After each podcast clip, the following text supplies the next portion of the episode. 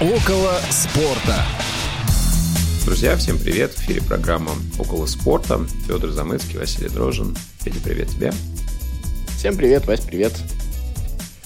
Ну что ж, у нас лето, последний, третий и, возможно, самый жаркий месяц этого сезона в этом году. А, свободный эфир у нас сегодня. Напомню, что в рамках около спорта стартовала рубрика Куб Истории, и ее открыл разговор о а, Центральном спортивном клубе армии, который вы можете найти а, буквально в прошлый раз этот выпуск был записан. С Еленой Поповой мы его проводили.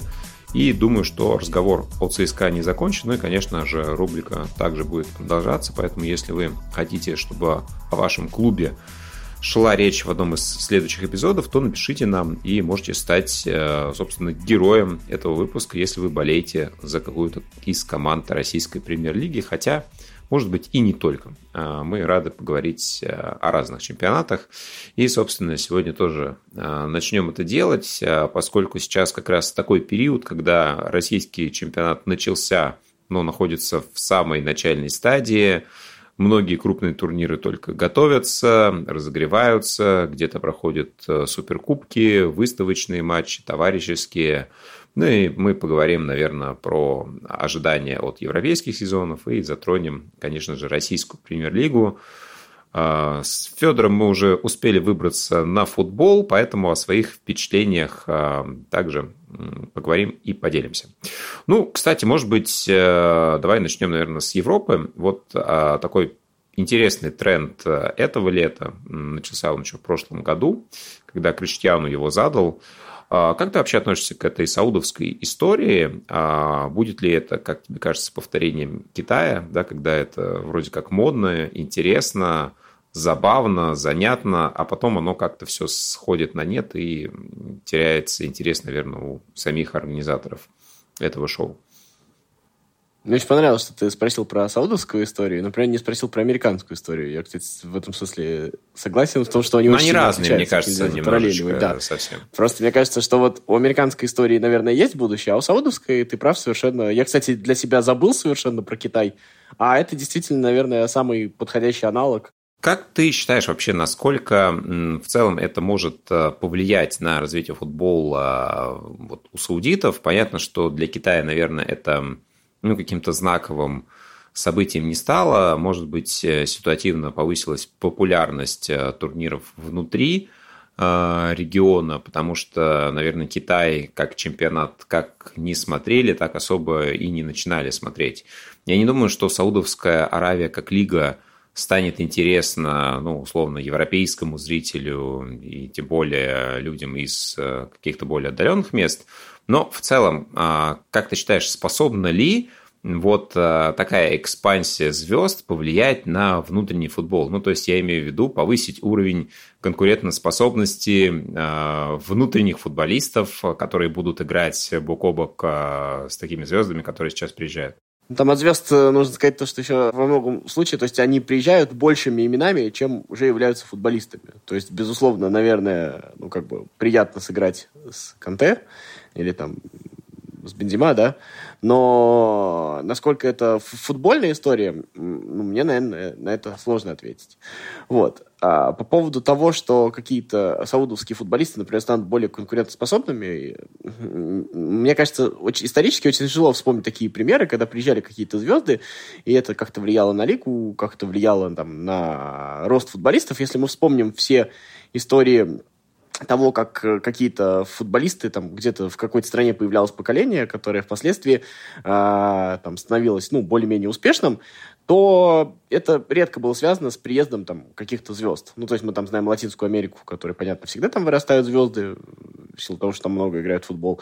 Мы там знаем примеры японских футболистов. Опять же, это, наверное, слабо связано с теми звездами, которые туда приезжали, хотя они там ездили, потому что там менялась какая-то система подготовки футбола, футбол там становился популярнее, люди ехали а, в Европу. Опять же, самый важный момент, а, такие чемпионаты вряд ли становятся сильнее от того, что сюда приезжают, ну, точнее, точнее, чемпионаты сами становятся сильнее, но вряд ли вырастают игроки от того, что приезжают звезды. Скорее, тут должна быть какая-то история, чтобы обратили внимание на эти лиги, а, на, на эти вот футбольные, так скажем, территории, а, обратили внимание европейские селекционеры. И если там вот будет что найти, это не зависит от того, играют там Канте или Бензима. Я так понимаю, современный селекционный рынок, он, условно говоря, не такой, как 50 лет назад. И я думаю, что селекционеры смотрят по всему миру, потому что новых футболистов искать надо. И вряд ли, если в Саудовской Аравии есть какая-то интересная система подготовки, и там вырастают нормальные футболисты, вряд ли они ускользнут от европейских селекционеров. От этого не влияет, играет там Бензима или нет. В современном мире уже слабо себе можно представить, что где-то там, в недрах мира, есть какой-то супер талантливый футболист, о котором не знают. Слушай, ну я согласен про глобализацию вот этих процессов, но ведь тот же скаутинг, а, он совершенно в других масштабах ведется вот в таких э, лигах, а, как Саудовская Аравия, пусть она сейчас будет э, вызывать больше интерес. Да, а, мы понимаем, какое число интереса к южноамериканским лигам, да, к той же бразильской, аргентинской, какое количество экспортируемых футболистов идет оттуда, и сколько, например, взглядов будет устремлено на тех же саудитов. Вот а, если посмотреть на сборную, да, которую мы наблюдали на чемпионате мира, а, ну, понимаешь, что все-таки это ну, какие-то средние добротные футболисты, да, а, их класс, безусловно, ниже топовых сборных, но разрыв не колоссальный, да, то есть так или иначе, ну, какой-то определенный средний уровень есть.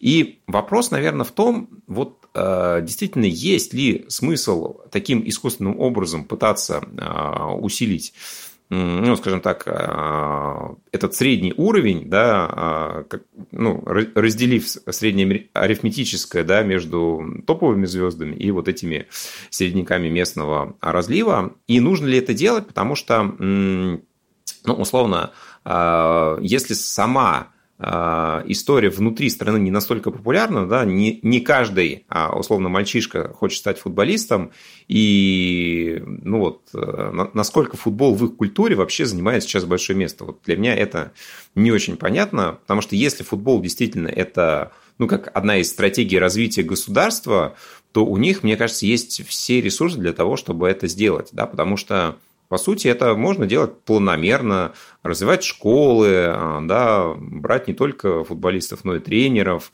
и делать все это очень-очень-очень интересным образом. Но вот нужно ли им это, это большой вопрос. Мне кажется, тут мы походим вот к этому отличию с американской историей.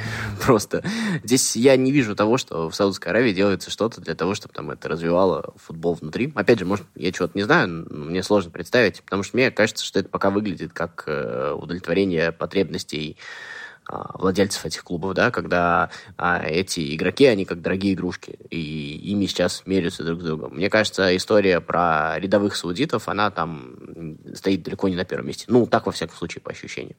Вот. По поводу того, что, вот, заметьте, мы, например, а, очень много видим, ну, без там всякого притока звезд, сколько мы там за последние десятки лет видели футболистов из Кадуара. Их постоянно там десятками, да, на каком-то европейском уровне появляется из там, да и любой практически африканской страны более-менее небольшой. Вот. Из арабских стран мы этого видим гораздо меньше, и мне кажется, что это еще и в каком-то смысле а, на это влияет, ну, как понятно, что где-то уродились футболисты, где-то не уродились, но мы, например, можем посмотреть, что в Иране достаточно неплохая школа, то есть там появляются, допустим, неплохие футболисты там в Средней Азии, вот там, в ну, ты знаешь, мне кажется, в Африке и в э, Латинской Америке это классный социальный лифт. А, да, да, да, да, да, да. Ну, а в Саудовской Аравии это вот вообще еще... ни о чем.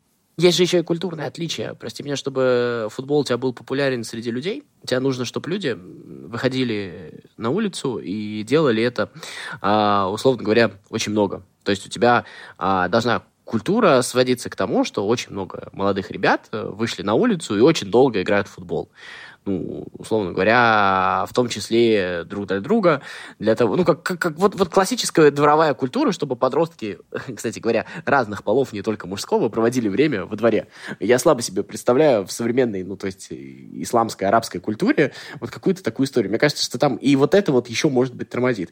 А то, что интересен футбол людям или не интересен, мне кажется, там, где есть возможность играть в футбол, футбол становится интересен всем и везде. Вот он в этом смысле абсолютно как трава через асфальт.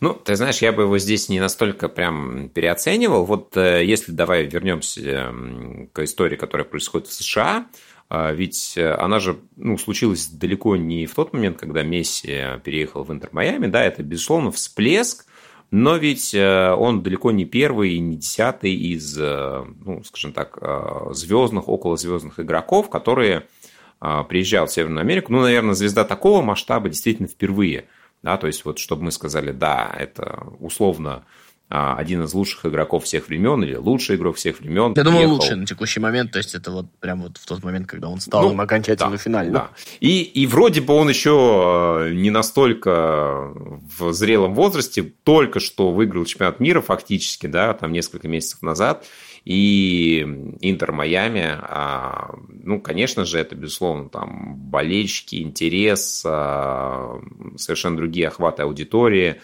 новые рынки и так далее. А, но вот кроме коммерции, да, э, которую, безусловно, в Северной Америке считают очень классно, как тебе кажется, вот насколько в целом мы сейчас затронули тему интереса, а вот ты думаешь, в э, Америке э, вот футбол как сокер э, – это интересный продукт, учитывая, что у них есть как минимум четыре вида спорта, которые сильно популярнее футбола. А и ты говоришь про уровень будут. именно футбола? Я не про уровень, я про уровень популярности. Не про то, насколько классно в него играют в Америке, а насколько им интересуются в отрыве от Месси. А, ну, я не знаю, сколько им интересует в отрыве от Месси, я просто знаю, что там вот эта вот коммерция, мы как бы говорим, как бы коммерция, там зарабатывают деньги, вот про это вот, про все говорим, да, но при всем при этом а, мы видим то, что эта коммерция невозможна без участия огромных масс людей. Ну, то есть, чтобы у тебя это продавалось, должны быть покупатели. И покупатели — это вот это вот огромное количество людей, которые ходят на стадионе. Вот, я не знаю, мы все вот видели вот эту фотографию Месси в App Store на главной странице, да, которая теперь появилась, потому что Apple там спонсирует все это дело. Вот, а мы видим все вот эти вот э, там какие-то потрясающие цифры ростов там социальных сетей, а, стоимости билетов, всего вот этого. Это коммерция, да, безусловно, это зарабатывание денег, гениальная, несомненно. Но эта коммерция, она не может существовать без того, чтобы а, не рассказывать людям, которые придут на стадионы, что они должны прийти туда в следующий раз, и не заинтересовать их в этом. И вот в этом, мне кажется, что а, если мы будем сравнивать просто сухую популярность там с хоккеем, баскетболом или, там, я не знаю, бейсболом, то это одна цифра. Если мы будем сравнивать а, прирост там в аудитории там за последние годы, а, и там будем сравнивать, условно, прирост в аудитории там в других футбольных лигах мировых, то я думаю, что тут мы увидим совсем другие цифры, и а, я слабо себе представляю, что футбол как явление, он, условно говоря, там, что там будет так, что на футбол там сходили несколько раз, а и после этого забыли про него. Вряд ли. Единственное, чего нет у американской лиги, конечно, это Еврокубков. То есть вот у них там свои лиги, это, конечно, прекрасно, но мне кажется, что футбол настолько состоялся вот в этой вот своей вот международной ипостаси, что а, это им нужно будет еще попотеть и попридумывать. То есть у них вот это вот а, все-таки это футбольная периферия пока в этом смысле. И даже те любители любители американского футбола, я думаю, что они все равно будут смотреть э, европейский футбол больше. Ну вот, ты знаешь, штука-то в том, что как раз, мне кажется, нет. А европейский футбол, он вызывает интерес либо у иммигрантов, либо у тех, кто, ну, так или иначе, близок к этой культуре.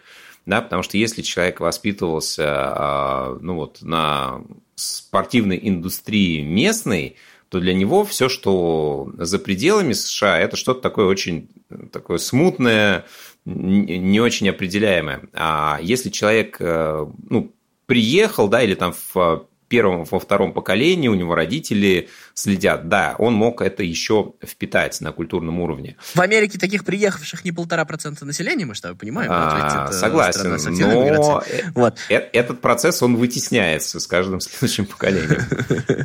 Вот, это а. раз. А второе, вот, допустим, тот вот самый знаменитый сериал, про который я не первый раз говорю, Тед Лассо, он вообще-то задумался как рекламный проект для того, чтобы прорекламировать английскую премьер-лигу а, американской аудитории. И там это тоже совершенно потрясающе сработало. Там количество а, просмотров трансляций, по-моему, выросло в 17 раз, то есть там у них какие-то там бешеные успехи поэтому. Поэтому они работают с аудиторией, они это действительно умеют делать. То есть а, то, что мы с тобой говорим, мы опять же считаем с тобой вот, ну, какую-то диспозицию. Мы считаем то, что мы привыкли, что там в Англии футбол это жизнь, футбол это там, я не знаю, игра богов, а в Америке футбол начинал с других позиций. И сегодня он, безусловно, а, уже находится на другом месте, нежели он там находился в, перед чемпионатом 94 -го года. Э, я смотрел тоже документальный фильм. Перед 94 годом футбол в Америке ну, просто не существовало. А сегодня он уже... Мы огорчаемся тому, что он проигрывает баскетболу и хоккею. Мне кажется, что это очень большой буст за 30 лет. Ну, ты знаешь, мне кажется, он не превзойдет а, вот эти виды, о котором проигрывает, да, начиная от а, футбола их классического, бейсбола, баскетбола и хоккея, но тут штука в том, что несмотря на то, что это далеко не первый вид спорта в стране, у них действительно рынок настолько огромный, а, что он позволяет даже виду спорта, а, находящемуся там на вот таких позициях, где он сейчас есть, по охвату аудитории, по количеству людей, которые приходят на стадионы, превосходить те лиги, которые у нас считаются топовыми. Да? А вот нашу пятерку э, европейскую, я думаю, что в среднем по посещаемости э, американская лига может совершенно спокойно, если не обходить э, стабильно, то создавать абсолютную конкуренцию. Но при этом мы понимаем, что уровень вовлеченности в футбол там, среднестатистического человека там, не знаю, в Италии, в Германии, он совершенно на другом уровне. Да? В США это вид развлечения. В Европе все-таки это часть культуры, как мне кажется. Потому что это касается, кстати, не только сокера в Америке, но и других видов спорта. То есть для человека это повод э, там, провести время с семьей, выбраться, э, там, у него есть какая-то обязательная программа, взять там какой-то мерч, э, условный хот-дог на стадионе, и часто выиграли, проиграли на уровень получаемого удовольствия это не влияет абсолютно. А вот в европейской системе мы э, заводили как-то этот разговор. Вообще, ну, как бы культура боления, парадигма боления, она вообще другая. Но при этом э, по количеству аудитории э, в США людей может прийти на стадион больше. Вот в чем феномен, как мне кажется. И здесь даже не ну, важно, как сами американцы да, к этому вот. относятся. Но при всем при этом я считаю, что футбол в Америке есть куда расти. Вот если резюмировать, мы долго на этой теме задержались, да, ему есть куда расти, он, безусловно, будет расти, он, безусловно, будет появляться вот в этих вот, там, я не знаю, университетские лиги там будут появляться, они уже там есть, и эта вся история будет развиваться. Мы не будем э, забывать то, что огромная часть, э, ну, процент американского населения, это те же самые мексиканцы, которые, я думаю, будут очень сильно не против. Это те же самые, там, я не знаю, африканцы. Э, опять же, это арабское население. И я абсолютно абсолютно уверен, что как бы там, как, как бы ни была культура, футбол там свое место займет, и пока он его еще занял не до конца, там есть куда расти. И мне кажется, сегодня мы это можем наблюдать, и не только Месси, Месси это просто один из факторов. Я думаю, что э, в целом это то, зачем стоит наблюдать. Единственное, я говорю, что вот меня беспокоит, ну, не то, что беспокоит, это вот это вот отсутствие, ну, наверное, турниров. Все-таки вот эта вот изоляция, то, что э, в Европе получилось действительно создать крутую экосистему вот такую футбольного мира. То есть э, сегодня ты играешь там в американской лиге, там в какой-то другой лиге, где бы ты ни играл, ты фактически не реализуешь себя как футболист. Это все равно пока я не очень представляю, как это можно э, реализовать. В Европе ты попадаешь в экосистему, и даже если ты там играешь в чемпионате Франции, ты, безусловно, находишься вот в этой вот экосистеме мирового футбола. Вот, вот если не придумаются каким-то образом, как вот это все встроить и изменить, вот это самая большая проблема, мне кажется. Ну, я думаю, это проблема а, для тех, кто вот мыслит категориями а, наших европейских реалий. А для американских зрителей это вообще не проблема. Для футболистов на Я думаю, что они не знают, они, они думаю, узнают, тоже. что это проблема. Да. Да. А, ну, опять же, да, вот ты же говорил, что скаутинг он не, ну, есть, и же... там талантливые ребята себе место найдут. Ну, ты знаешь, мне кажется, что, учитывая, что следующий чемпионат мира пройдет, мы помним где, я думаю, что ситуация будет э, очень сильно вот э, в этот период тоже меняться, и популярность сокера, ну, в моменте, под моментом мы берем не там месячный турнир, а, да, а чуть больше за границей этого срока выходящие. А я думаю, что, конечно, а, в 26 году сокер будет э, ну, очень популярен в США. Насколько это ну, наследие останется и насколько это повлияет, в принципе, на отношение американцев к этому виду спорта, мы посмотрим уже скоро относительно. Очень хотелось бы придумать, как э, условно в ту же Лигу чемпионов или там в Суперлигу включить американские клубы, чтобы они могли почувствовать свою иерархию, где они находятся, в каком месте, как, какая у них сила. Вот это было бы круто. Пока у этого чисто географические причины, то есть они не потому, что там Америка отдельный там материк от Европы, это можно было бы преодолеть, а вот именно расстояние, мне кажется, очень большой проблемой является. Ну, ты знаешь, мне кажется, во многом еще и в этом, ну, скажем так, отсутствие интереса э, историческое к сокеру, потому что всегда э, США шли по пути самостоятельности, да, а, такого сепаратизма. Вот у, у нас есть своя закрытая лига, и нам до фонаря, что происходит там в европейском баскетболе, что там происходит э, в хоккее – играют ли они вообще в бейсбол или не играют, да, и даже, ну вот, чемпионаты мира до определенного периода вообще у американцев какого-то пиетета не вызывали. Они отправляли студентов, и вот как они там выступали, так и выступали. И футбол, поскольку да, здесь США не, ну, не могут диктовать свои условия, да, у них есть такая же закрытая лига, но они понимают, что по уровню они не могут туда привлекать также а, всех лучших, да, ну, потому что конкурентность ее совершенно на другом уровне. Но, ну, и по географическим причинам, да, я думаю, и по вышеозначенным, вряд ли они будут стремиться, ну, куда-то влиться в какие-то лиги. Я даже не очень себе это представляю, хотя бы с точки зрения перелетов наверное, это будет ну, не совсем оправданная история.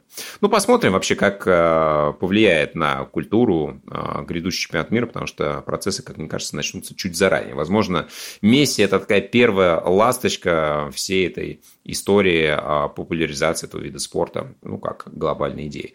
Хорошо, э, давай все-таки вернемся к европейским турнирам, которые стартуют. Можем как-то точно поговорить про те темы, которые происходят. Вот для тебя из э, сюжетов, может быть, трансферов, э, того, что на слуху, что интересно сейчас, да, а, какие команды вызывают интерес перед стартом, если мы говорим про пятерку топ-лиг, да, за кем ты собираешься, ну, чуть больше следить, чем за остальными безусловно, интересен Арсенал. Ну, то есть, как команда, которая вот этот вот второй сезон после успешного сезона.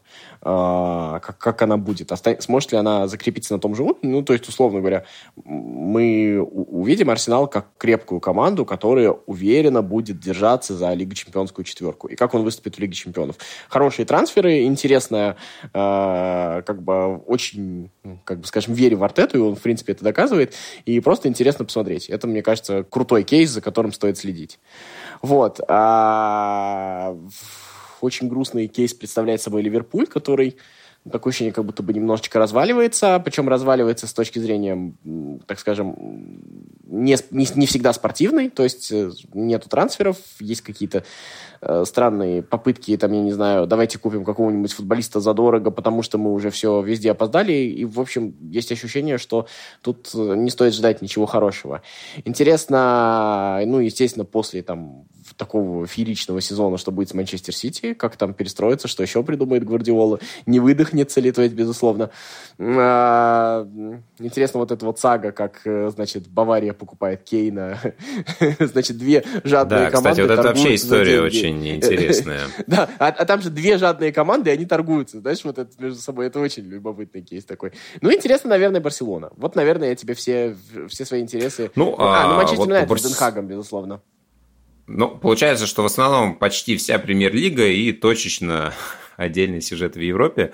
Ну, ты знаешь, вот э, по Барселоне согласен. Я думаю, что для меня вот из э, вообще каких-то европейских клубов сейчас они представляют э, наибольший интерес. Хочу посмотреть, что получится у Хави в очередном сезоне. И ну, вот я рад, что там, не знаю, разрешилась эта как-то история с э, Дембеле, да, э, и, ну, мне кажется, вообще очень крутая эта система э, подготовки футболистов, и вот действительно то, что получилось в Испании, я думаю, вряд ли Саудовская Аравия когда-нибудь до ну, такой структуры, до, до такой системы подготовки дойдет. Потому что, конечно же, это действительно то, что привлекает совсем молодых ребят, э, которые гоняют э, мячик на улицах не только Каталонии, но и совершенно разных уголков мира, и они там чуть ли не в 12-летнем возрасте уже попадают в эту систему клубов э, Реала, Барселоны и многих других, и постепенно вырастают те же самые Месси и там Педри Гави, за которыми мы наблюдаем сейчас.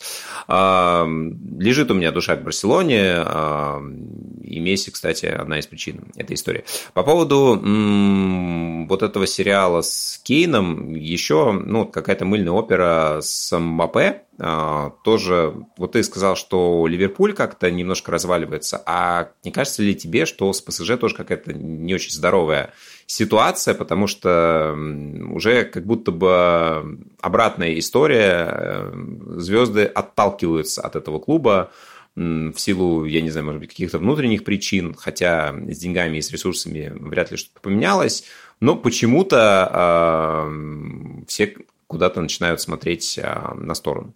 Ну, это рано или поздно должно было произойти. Вообще, если ты помнишь, когда Челси выиграл первую Лигу Чемпионов, не самый удачный сезон, когда там как бы и с тренерами была чехарда, и звезды, в общем-то, расходились, или были старыми уже. То есть, мне кажется, что, может быть, мы увидим что-то... Ну, в ПСЖ ни бардака-то не было никогда, на самом деле. То есть мы, конечно, там себе придумывали, додумывали немножечко, но в ПСЖ всегда была такая проблема. А что касается кейса Мбаппе, мне он кажется вообще отдельно. Это какая-то история. Мне очень нравится Мбаппе как футболист. Я, наверное, его фанат, вот именно футболиста Мбаппе.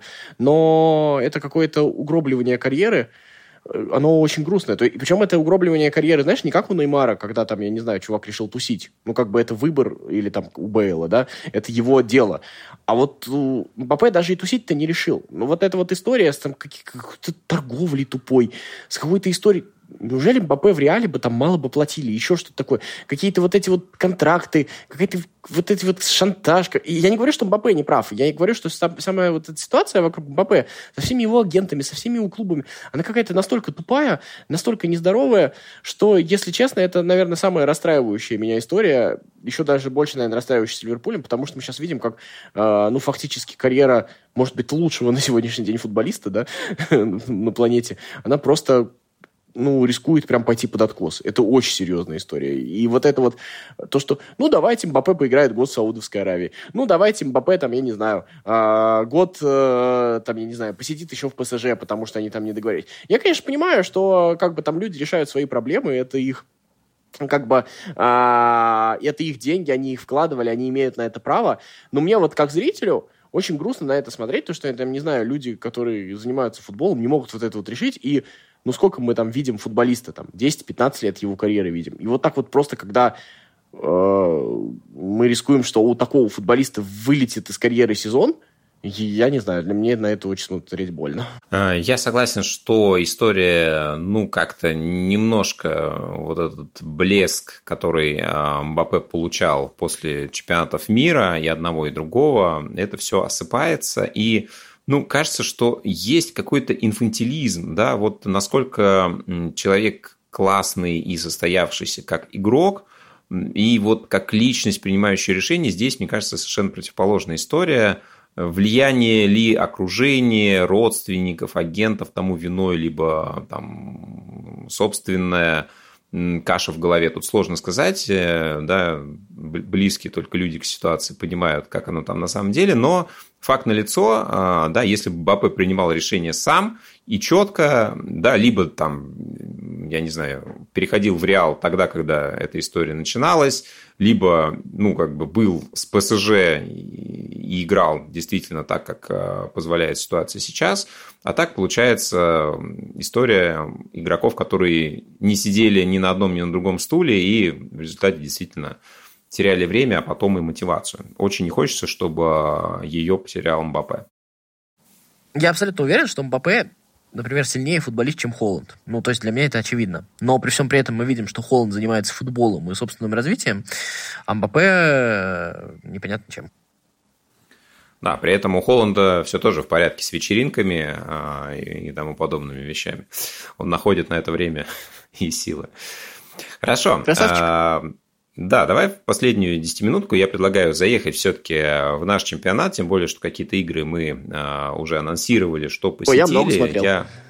А, да, да, ну смотрели-то да, одно дело смотреть по телевизору, другое непосредственно на арене находясь. И вот а, буквально в прошлый уикенд я посетил столичное дерби на веб-арене, да, вот как раз после эфира про ЦСКА выбрался на футбол ЦСКА «Локомотив». К сожалению, опоздал. И вот придя на стадион, мне говорят, слушайте, Локомотив вообще разрывает. Вот просто там атака за атакой, что-то похоже, нам придется тяжело. Я это вот услышал, не видя ничего, но когда я пришел, видимо, что-то развернулось в другую Все сторону. А, да, и счет э, матч 4-1 в пользу армейцев. Ну, кстати, вот про эту игру могу сказать... Привет от Максима Мухина то да, да. Ну, там много, кстати, игроков, перешедших из одной команды в другую. Но а, Максим себя, кстати, классно проявил, тем более уже а, чуть на другой позиции. Да, он был опорником и в Лока, и в ЦСКА, но сейчас играет а, более значимую роль в атаке. Ну, для меня, честно, вот это был самый плохой матч. При Галактионове, конечно же, эта э, история для меня ну, была не, неожиданна. Хотя начало сезона я никаких выводов не делаю. Э, что хочется сказать по самому посещению, поскольку э, сейчас, ну, меняется все-таки ситуация и в разные стороны с доступностью арен. Э, да, сейчас, наверное, к сожалению, нет определенной системности в этих вопросах, и к сожалению, я вот ну, про свою любимую команду могу заметить, что сложнее стало посещать арену, да, вот прям, ну, что есть, то есть. Да. А в чем это а, выражается? А, ну, а, выражается это в самых элементарных вещах, то есть, когда человек, болельщик с инвалидностью, может проходить э, через служебный вход, минуя две линии контроля – да, э, когда ты приходишь на контроль со всеми, хорошо, ты вот обычный болельщик, ты приходишь как все, но люди, э, стоящие там, на этом контроле, стерты, они не понимают, что такое белая трость, а зачем ты ее держишь в руках, почему ты ее не можешь оставить в камере хранения и так далее и тому подобное. То есть те вещи, которые, казалось бы, э, после проведения чемпионата мира, после огромного количества тренингов, семинаров, которые проводились сотрудниками, ну, это просто таких вопросов не должно возникать. Таких людей не должно быть, да, у которых эти вопросы возникают. Но понимая, что это люди, которые попали в систему уже после, и с ними никакого а, ну, скажем так, обучения не проводилось и, видимо, не будет, становится немножко грустновато, что вот вся эта история, связанная с наследием доступности футбола в России, она, к сожалению, а, ну, не будем говорить, уходит, но не прижилась на 100%. А, так вот, к арене ЦСКА. Да, здесь могу заметить, что а, более позитивное было впечатление, поскольку а, мы проходили через VIP-вход, да, то есть здесь мы а, ну, понимали, да, как мы это проходим, и, соответственно, отношение к нам тоже было адекватное.